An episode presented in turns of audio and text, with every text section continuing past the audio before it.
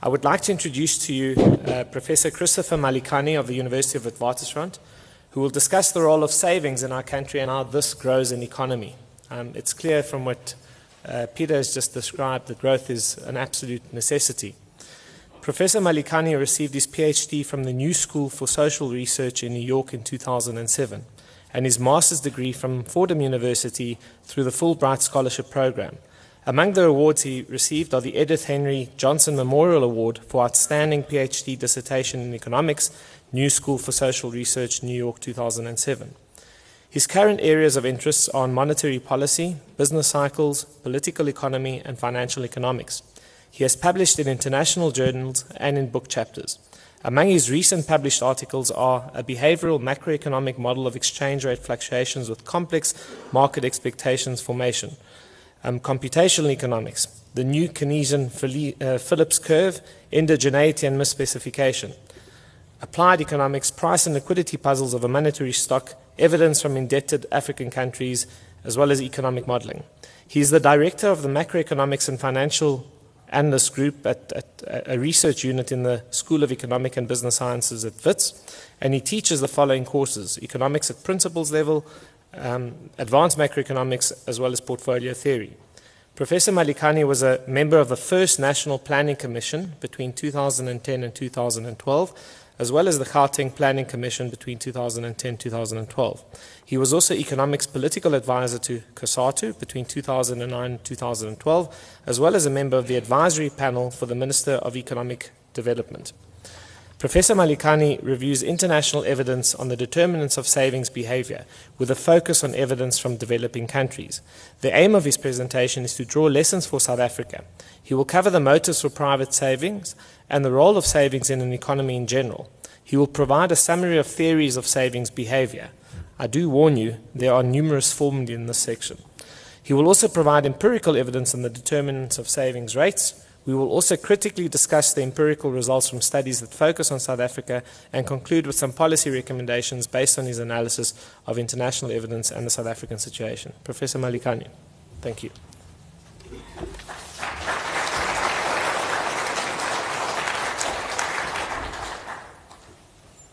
Thanks, Costa, for a nice introduction.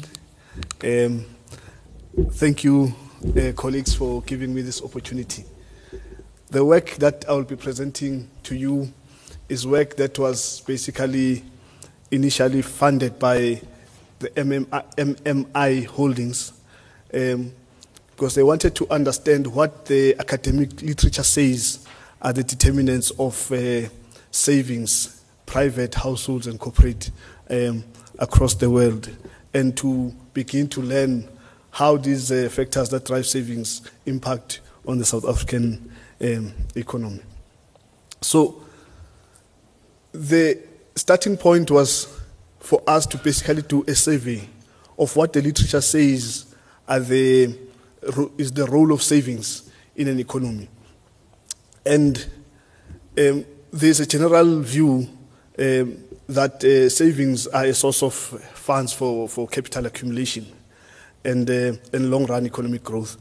And this, this idea can be found in the classical writers uh, like Adam Smith, David Ricardo, uh, Karl Marx. Um, basically, these authors, particularly Marx, Marx's theory of economic growth says that uh, the savings rate of an economy is basically the product of, of the savings rates of entrepreneurs times the, the rate of profit. So, if you want to get a rough idea of um, what the savings rate to be should be of entrepreneurs. Uh, just get the average rate of profit of the South African economy, and on the left hand side you'll have your growth rate, and then you can divide by the rate of profit to get roughly what the savings rate is supposed to be in order to to deliver the growth rate that you desire. And subsequent authors, of course, um, have put savings, particularly the savings rate, uh, as a determinant of growth. In 1986, an economist by the name of Romer uh, reintroduced the savings rate as, as a factor that drives economic growth. Um, before then, between 1867, i.e., between Marx and, and Romer, they developed other theories as well. Keynesian theories, uh, but a theory that became very, very influential was what we call the neoclassical growth theory. In, interestingly, that theory basically says that the savings rate has no impact on the long run growth rate of the economy. And the growth rate of the economy is determined by the growth rate of the labor force and the rate of technical progress. There's no role for savings. And uh, it was a big gap in the literature because it is well known that savings rates do influence the growth rate. And it was in 1986 that that modification was, was, was, was made by, by Romer. Savings are also important for consumption smoothing from the household side and the provision of bequests, passing wealth from one generation to, to the other is, is, is what savings do.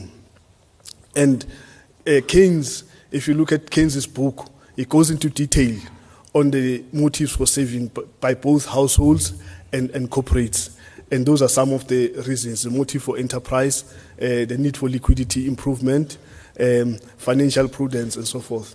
Uh, people, when they see firms that have got surpluses, they tend to think that those firms uh, are well run, and so they can cushion uh, investors against uh, adverse shocks that may hit those firms. Even households themselves, when they do consumption smoothing through savings, they basically want to uh, cushion themselves against adverse shocks. So then we went through various theories of savings.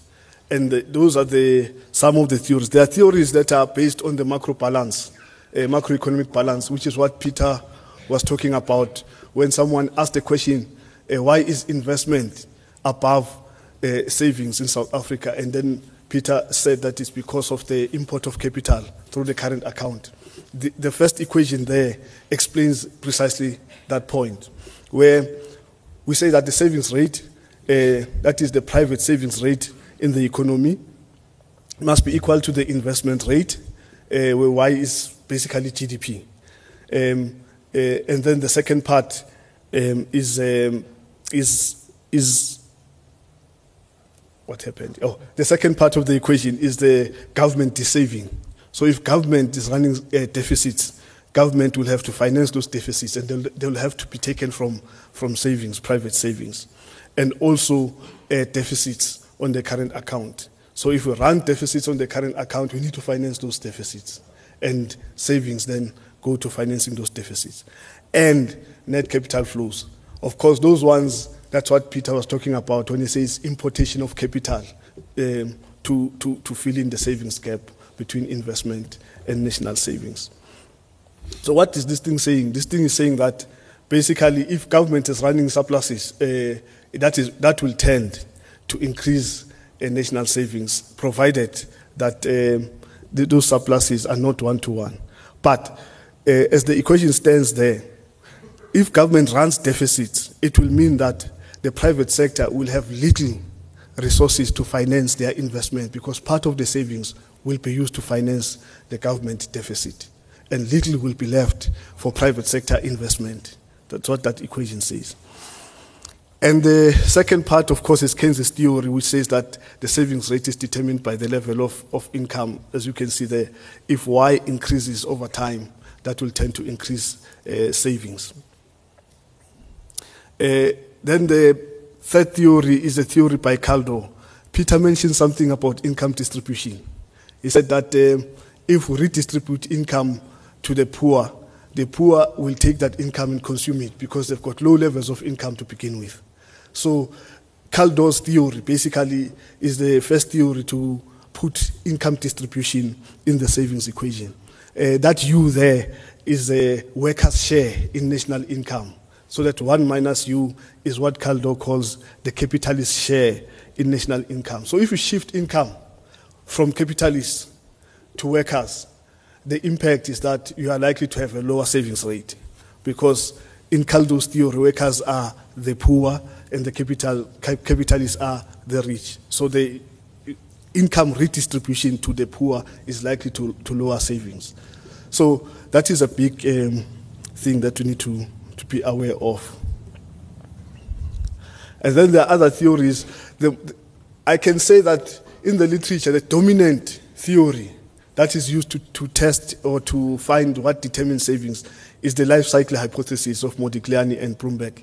Uh, the, that first equation basically says that the savings rate in the economy is determined by the growth rate in a positive way. The higher the growth rate, the higher will be the savings rate. And the second portion, uh, that omega there, is wealth. The higher the wealth, uh, household wealth, for an example, or private sector wealth, um, the lower will be the savings rate. The idea there is that if wealth is high, i.e., net worth is high, then credit constraints are, are loose, and then people can have access to credit to consume, and that will tend to lower uh, the savings rate. And in, as to the real interest rate, uh, the literature finds that the real interest rate has got ambiguous effects. Um, for an example, uh, others argue that the higher the interest rate, that will encourage people to save more. But others argue that if interest rates are expected to be high, that will tend to lower the expected uh, uh, uh, uh, inflows from expected cash flows from assets, and that will lower the incentive for people to save to accumulate those assets. So it depends on whether you view interest rate as expected interest rate or current interest rate. So, but in the literature, empirically, they, they find that the, the, the impact of the real interest rate is actually ambiguous on the savings rate. And lastly, the big factor across the board that we found is, that, is the dependency ratio, which is the ratio of the people who are below the working age plus those that are above the working age, the people who've retired.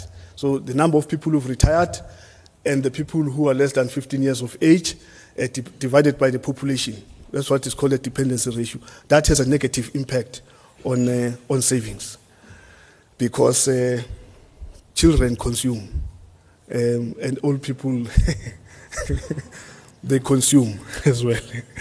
so, so that's the, that's the idea. And then the other theories, of course, uh, Friedman uh, permanent income hypothesis and the Hall's random walk, those ones, they are not used empirically to determine the drivers of savings, although some empirical models do specify them. It is the life cycle hypothesis rate, which is the workhorse that is used across many countries to, to test. Now, in terms of the macro balance evidence, it is found that public saving partially offsets private saving, i.e., if the government is running surpluses, those surpluses partially offset, i.e., they tend to partially reduce private saving. And because of that, it means that if you increase public saving, i.e., government run surpluses, overall national savings would increase. That's what that uh, evidence says. And another one is this current account deficits tend to lower private savings. So if a country tends to run current account deficits, remember, we'll need those savings to finance these current account deficits. So it tends to then lower private savings. This is very important, particularly if you think of a country that is not industrializing or a country whose manufacturing sector is shrinking.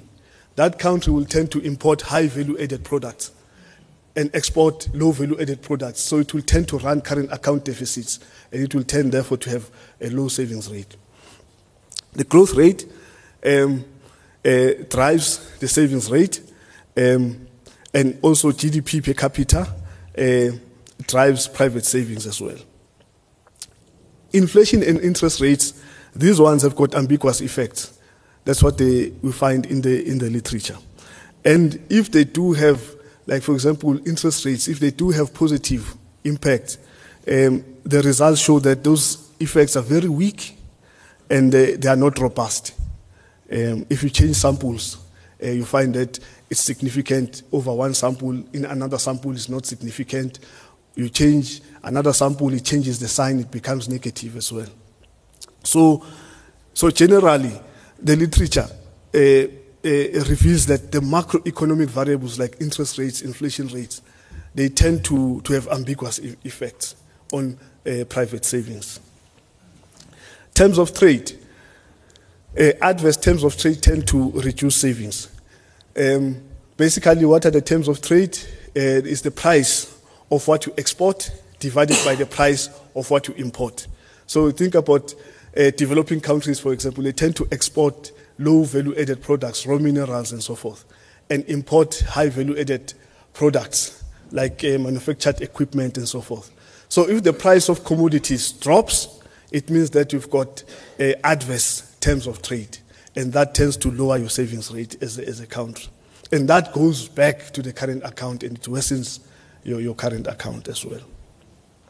Demographics, um, dependency across all the studies that we've uh, um, uh, looked at uh, lowers private savings. And urbanization as well tends to lower private savings. And the reasons for urbanization to lower private savings is because of the costs of or living, the cost of living in urban areas tends to be relatively high uh, compared to rural areas, so that um, uh, lowers savings as well. Access to credit, um, as the life cycle hypothesis said, um, if you have access to credit, that will tend to lower savings. So what we find here is, is that credit constraints raise private savings, i.e., if you have stringent, stringent access to credit uh, to households and even private individuals, uh, that tends to raise the savings rate because they don't have access to credit to, to consume. Financial development is another variable that uh, tends to raise the savings rate. Financial development is about development of capital markets, financial markets, and so forth. And this is very important for particularly the African continent, where capital markets still have to be developed. Uh, people need financial instruments through which they can save. And if those financial instruments are not there, then the, the instruments through which people can save are very limited, and that tends to discourage uh, savings. Wealth, uh, wealth lowers savings because there's collateral for credit, and people can use that to access credit, and then they, they consume beyond their immediate income. Another factor that was surprising from the literature is financial liberal, liberalization. So, for example, the, when, when the state, in the past, in the 80s, 70s, uh, governments used to regulate interest rates, um, keep interest rates low. Right? So, in the 80s, there was a move to liberalize, um, basically to allow interest rates to be determined by, um, by market forces. And the impact of that was that it tended to lower savings. And that's what happened. And they actually, as we will see, a study in South Africa that was done by some authors uh, for the World Bank showed that actually private savings in South Africa declined as a result of uh, financial liberalization. Social security, uh, the structure and financing of social security is important, but the literature finds that the structure of social security um, is ambiguous, has an ambiguous impact. But the financing, the financing of social security has a definite impact. For an example, as Peter was mentioning, if you raise uh, taxes for the high income earners in order to finance social security for the low income earners, that will tend to lower the savings rate because you are taxing the ones that are saving more to finance the ones that are saving less. So if you shift income through social security from the high income earners to low income earners, that will tend to, to lower the savings rate. This evidence is particular, particularly widespread in, in Latin America. South Africa, as I mentioned before, um, that study by Aron and Muellbauer, 2000, uh, from the World Bank Economic Review, found that uh, financial liberalization actually lowers the private savings rate in South Africa. And what they found is that uh, the corporate savings in South Africa rose after financial liberalization, but household savings uh, declined. And in fact, this decline that uh, Peter was mentioning is not just a recent phenomenon. It, this decline started in the early 1980s. Uh, household savings uh, started declining in the early 1980s, and it has not recovered ever since. It's on a downward trend. Real interest, uh, the growth rate, the growth rate uh, drives private savings. Uh, that is the study by Odhiambo, uh, fairly recent 2007. Uh, real interest rate ambiguous, have an ambiguous impact on, on private savings. Other authors find a positive impact, and others found, find a negative impact. So there's no robust relationship between interest rates and, and the savings rate. Um, household savings are partially offset by public savings, which means that if government runs surpluses, it will tend to raise national savings because it partially offsets private savings, not a one to one relationship. However, the big weakness with South African studies is that they don't look at the demographic uh, factors like dependency, urbanization, as well as the structure and the financing of social security. Those variables have not been included in the, in the, in the studies. So, briefly, uh, what are the drivers of savings? Right? Um, number one, demographics matter. Right? We need to find a way to plan population growth and to forecast population growth. And we need to manage urbanization through the provision of uh, affordable public infrastructure. I think that will go a long way in releasing funds for urban households for savings. Um, we know that most of the households they spend at least a third of their income uh, on public transport. So there's very little really that they can save. But the provision of public transport that is affordable and efficient cannot just raise their savings rate, but also improve their pro- productivity in the economy. Um, the growth rate drives savings. Um, the view, the classical view, is that the savings rate drives the growth rate. It is correct in the long run. However, what has been found here is there's a paper by Rodrik, uh, which we, ref, we, reference in the in the bigger paper upon which these uh, slides are based. Um, it shows that the fast-growing Southeast Asian economies they managed fundamentally to raise their savings rate by having a proper growth strategy. So if you have faster economic growth, you are like that is the most powerful factor to drive your savings rate, and that is the the, the, the work by Daniel Rodrik. And how did they do it? They did that by raising entrepreneurial profit rates. So, if the profit rates of entrepreneurs are high, the incentive to invest will be high. And hence, the growth rate of the economy will tend to be high. And that will spill over into rising incomes and higher savings.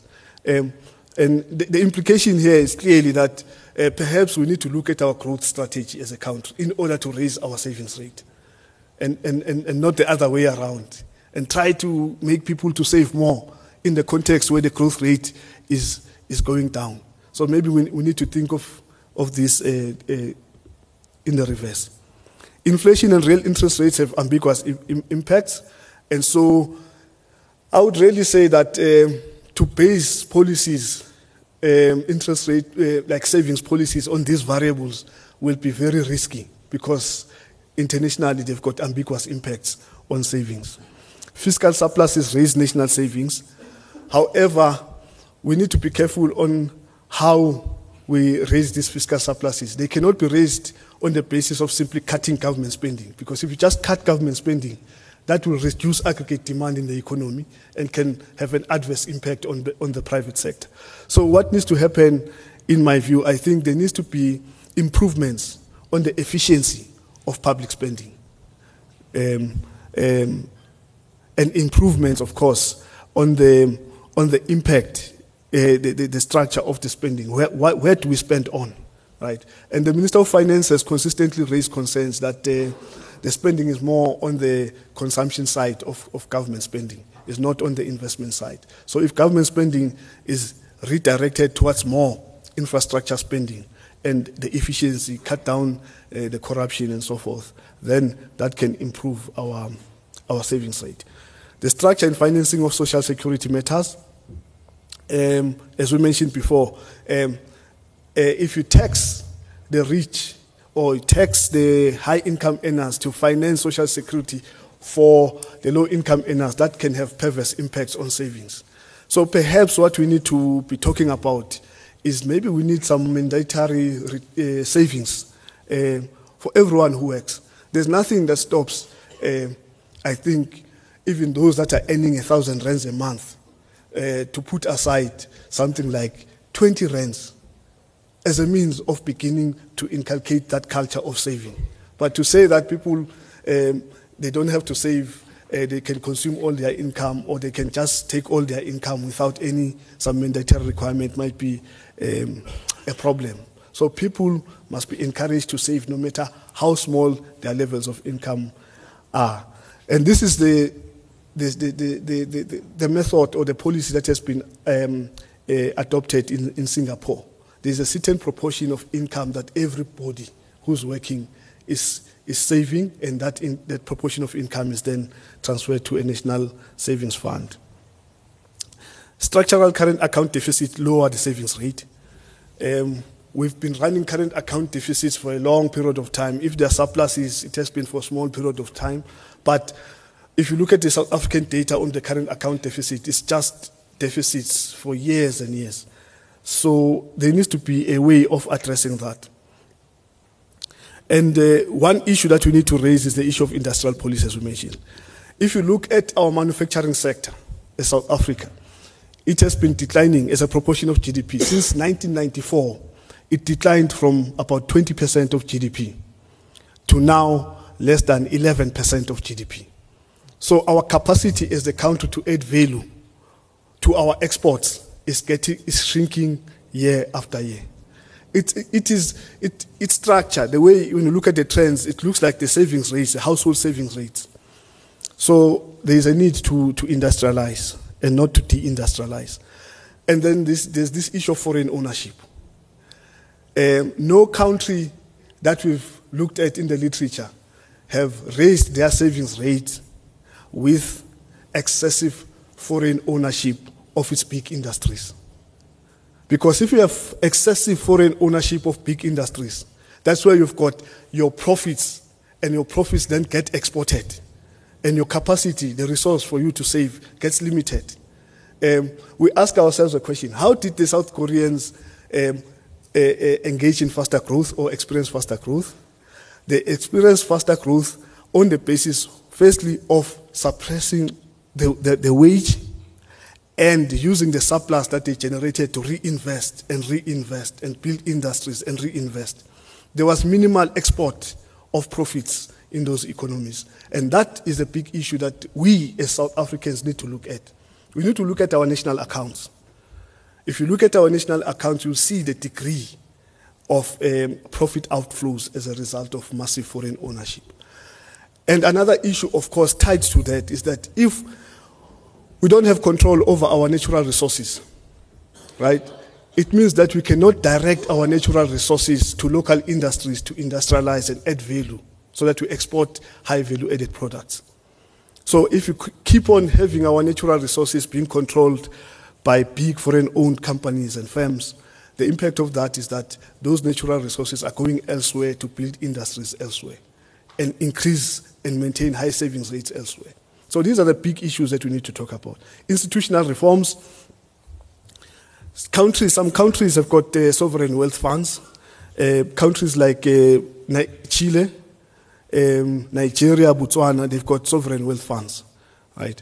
Um, if you look at those countries, those countries are rich in mineral resources. Chile's fund was based on their copper, copper resources, copper exports.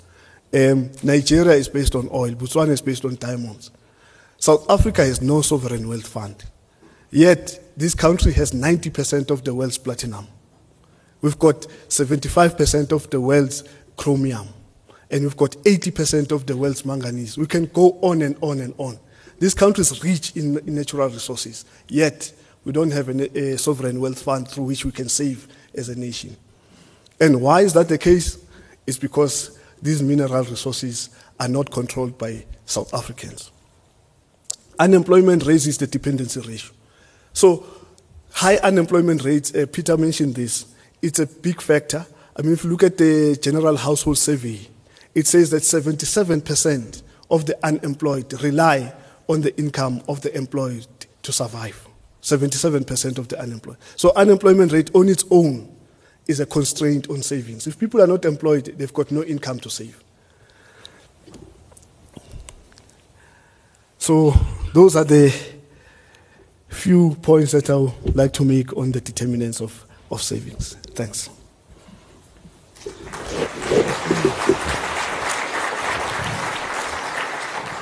Thank you very much, Professor. Um, I'll open the floor for some questions. We have about 15 minutes or so before tea time, and I encourage you to, to raise questions um, for the professor's attention. Okay, we have a question in the back there. Thank you. My question is based on the last uh, issue which you touched uh, control of uh, natural resources. I think that is a big uh, issue today uh, by foreign capitals. But the big question is if we keep control of the natural resources, and we know very well that we've got a problem with shortage of skills to refine or to work on those minerals or whatever we do to give us the income we need what would be the best resource? Because I think skills, you have the infrastructure in South Africa, but the skills is one of the biggest problems that is causing all these things you have discussed. The, this question is very, very important, and I think uh, we need to look at it critically. If you look at um, medium, in fact, management of, um, let's say, the mining companies, um, you'll find that actually it's South Africans who are managing the engineers in those mines, right? The workers and so forth. So South Africa does have the skills um, to run those enterprises. The issue is the benefits. Once the mineral is out, who benefits from that? So let's look at the, the mines, for example. Even the banks, it is South Africans who are actually um, running the bulk of the bank's operations. So in my view, I think the skills issue is, is being um, uh, uh, uh, exaggerated. Skills shortage is being exaggerated. Uh, we do have capacity as South Africans, not as, uh, as government, as South Africans. There is the skill that, that, is there, that is currently running these companies. The issue is the, the benefits of, of this. It's a, it's a painful situation because um, I remember there was an accident um, in, in Carletonville. There was a mine that collapsed. It is South Africans, without foreign aid, it is South Africans who managed to rescue the miners underground with their own technology. So this country does have the skills. Uh, it's just that we, we are not in firm control, in control of, of our natural resources. This does not mean that, does not say that um, the broader South African population does have skills. No, we, we still have to work hard in improving our education system. But given the skills that we have, we are capable as South Africans to run these companies. We've been running them anyway. I mean, we, we ran Sasol. Um, ISCOR in, 19, in 1987, if you look at the stats, ISCOR in 1987 um, was number seven in the world in terms of steel production. Number seven, this country was ranking high in the world. It was South Africans who were running those companies. There is a skill. It's just that we need to harness it, direct it, and make sure that what it produces benefits the country as a whole. Yeah, hi. Um, I've just got a few questions regarding um, the idea of savings in, in the international perspective. Um, firstly, I'm, i was wondering if the studies were involved looking at the cultural elements of savings. If you look at the Germans versus the Americans, how they uh, view differently the idea of savings. Um, also, the idea of how women view um, savings differently to men. And then you've got all these IT people who like to save and control those savings and have total control versus those people who like to sit back and not be involved in the savings process at all. And that gives you the question of compulsory versus um, um, voluntary savings.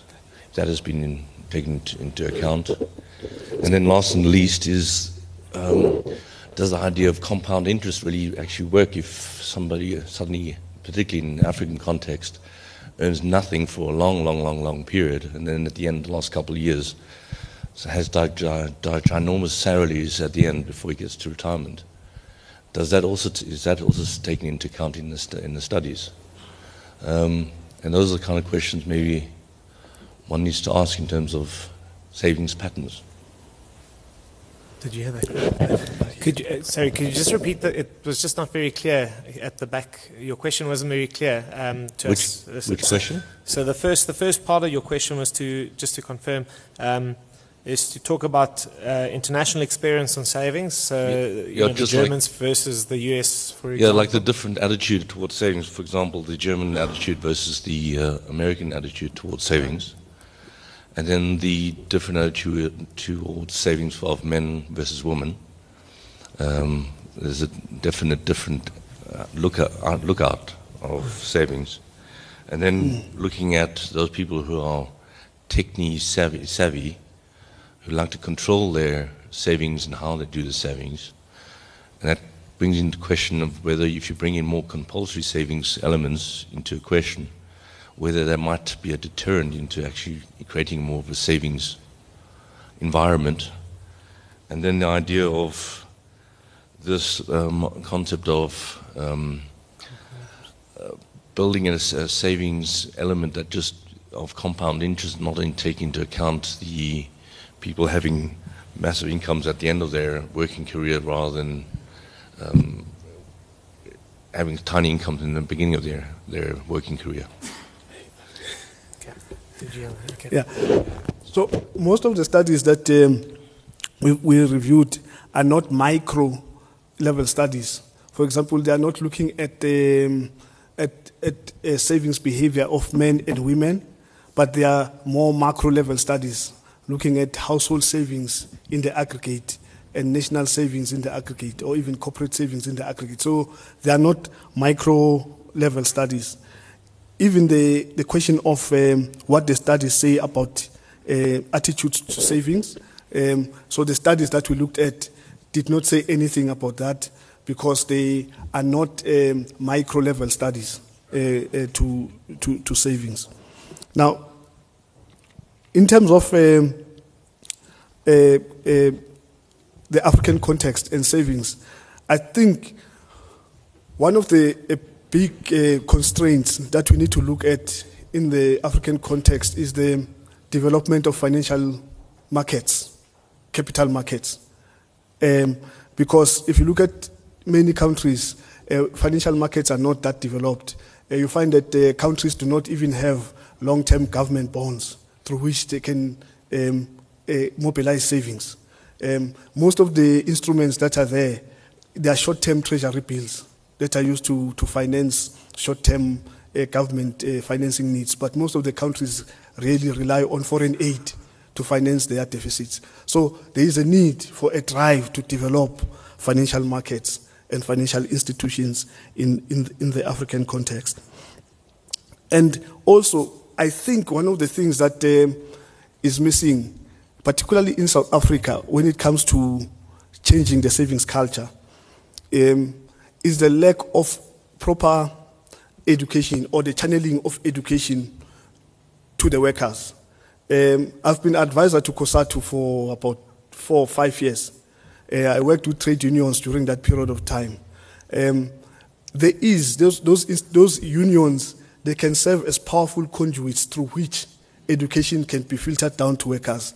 But uh, they've not been um, workshops, really, systematic workshops that have been driven by trade unions uh, to encourage savings amongst members. And we know uh, one of the things around the Marikana issue was the role of um, loan sharks, workers being vulnerable to loan sharks, over indebtedness of working class households. Um, that has to do with education, but trade unions in this instance, I think, can be used as powerful institutions through which they can filter down the education to, to members and increase the savings culture. Professor, have you seen any studies or um, did you um, come across um, or look for um, in your own studies um, a dissection of where savings are going?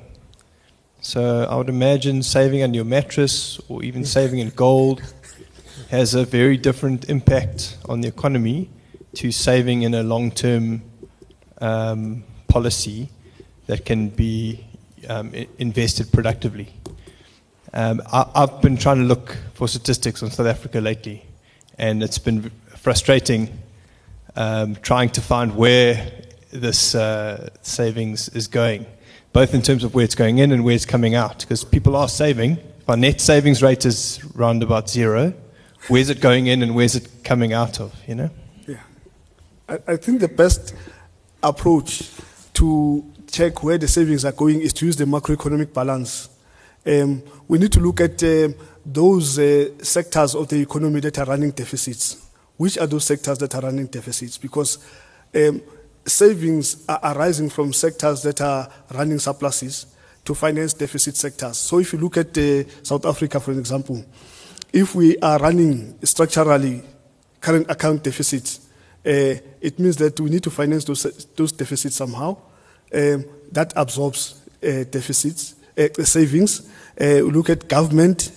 If government is running deficits, government absorbs those, um, those savings. And then what remains really is what uh, South Africans can finance in terms to, to, to undertake investment. If it's not sufficient, then you have to import capital through net capital inflows. So we need to look at uh, which sectors. Is it government that is running deficits? If government is running deficits, it means that government is absorbing the savings. If we're running deficits on the current account, it means that that current account deficit is absorbing, absorbing our savings. And then we need to look at then what, hap- what then remains. If what remains is less than what we are investing, it means that we are now importing foreign savings to finance the investment gap. And I think that's where South Africa is. And, and as we and, and, and, and, and as we run these deficits, it means that we are increasing public debt. We are, if government is running def, uh, uh, public deficits, it means that public debt is rising. If we are running persistent current account deficits, it means that our foreign debt is persistently rising. It's no wonder that sooner or later uh, we'll have to be downgraded if we have persistent rising debt, like Peter was showing us. You see that the debts are rising and then they are plateauing, but they're still rising. So as long as we are still having that rising debt, it's not stabilizing, then it means that we are still running deficits that need uh, savings to be financed, and that is the accumulation of debt. If you look at the financial, se- the, the financial sector, for example, how do they fund uh, the distribution of, of their funds, their loans? Interestingly, most of their loans are not going to the manufacturing sector or to the productive sectors of the economy.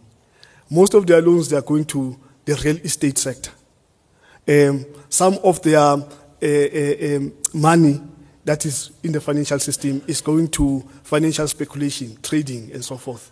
Um, it's not going to the productive sectors like agriculture, mining, uh, manufacturing, and so forth. And if, if you look at, uh, there's a study that we did, uh, uh, but this one is for the rest of the African continent. We looked at where foreign direct investment is going, which is foreign savings in, in, in the African continent. It's going to the resource industries, like the mineral oil industry. It's not going to the, the manufacturing sectors where you can get high value added. So, so where savings are going are channeled also tends to reinforce the structure of the economy, which is detrimental to long term economic growth and savings. Thank you, Professor. Thank you. Thanks.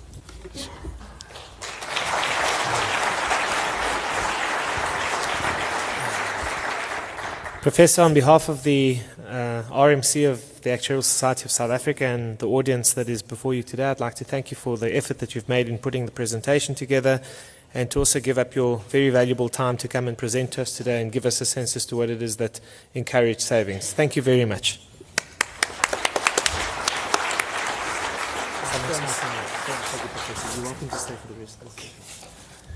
Right, we've had a, a very good um, setting in terms of the economy, the political landscape, where we're heading, where we're not heading. We've been, we've been given a sense from the professor as to what it is that encourage um, uh, savings, what are the key drivers of, of those savings rates. I'm now going to ask that you go out and spend half an hour um, having a leg stretch, um, uh, a cup of coffee, a cup of tea, and then to come back at about quarter past 11 um, for you to listen to uh, the experts as to how one actually goes about saving, um, how one, you know, the products that are needed to basically ensure the right levels of savings are being made. To the extent that you don't have savings, what is it that you can do to, to sustain your income needs? Uh, we have uh, a number of exciting presentations still to come. So thanks very much for your time this morning. Look forward to seeing you here at quarter past 11. Thank you.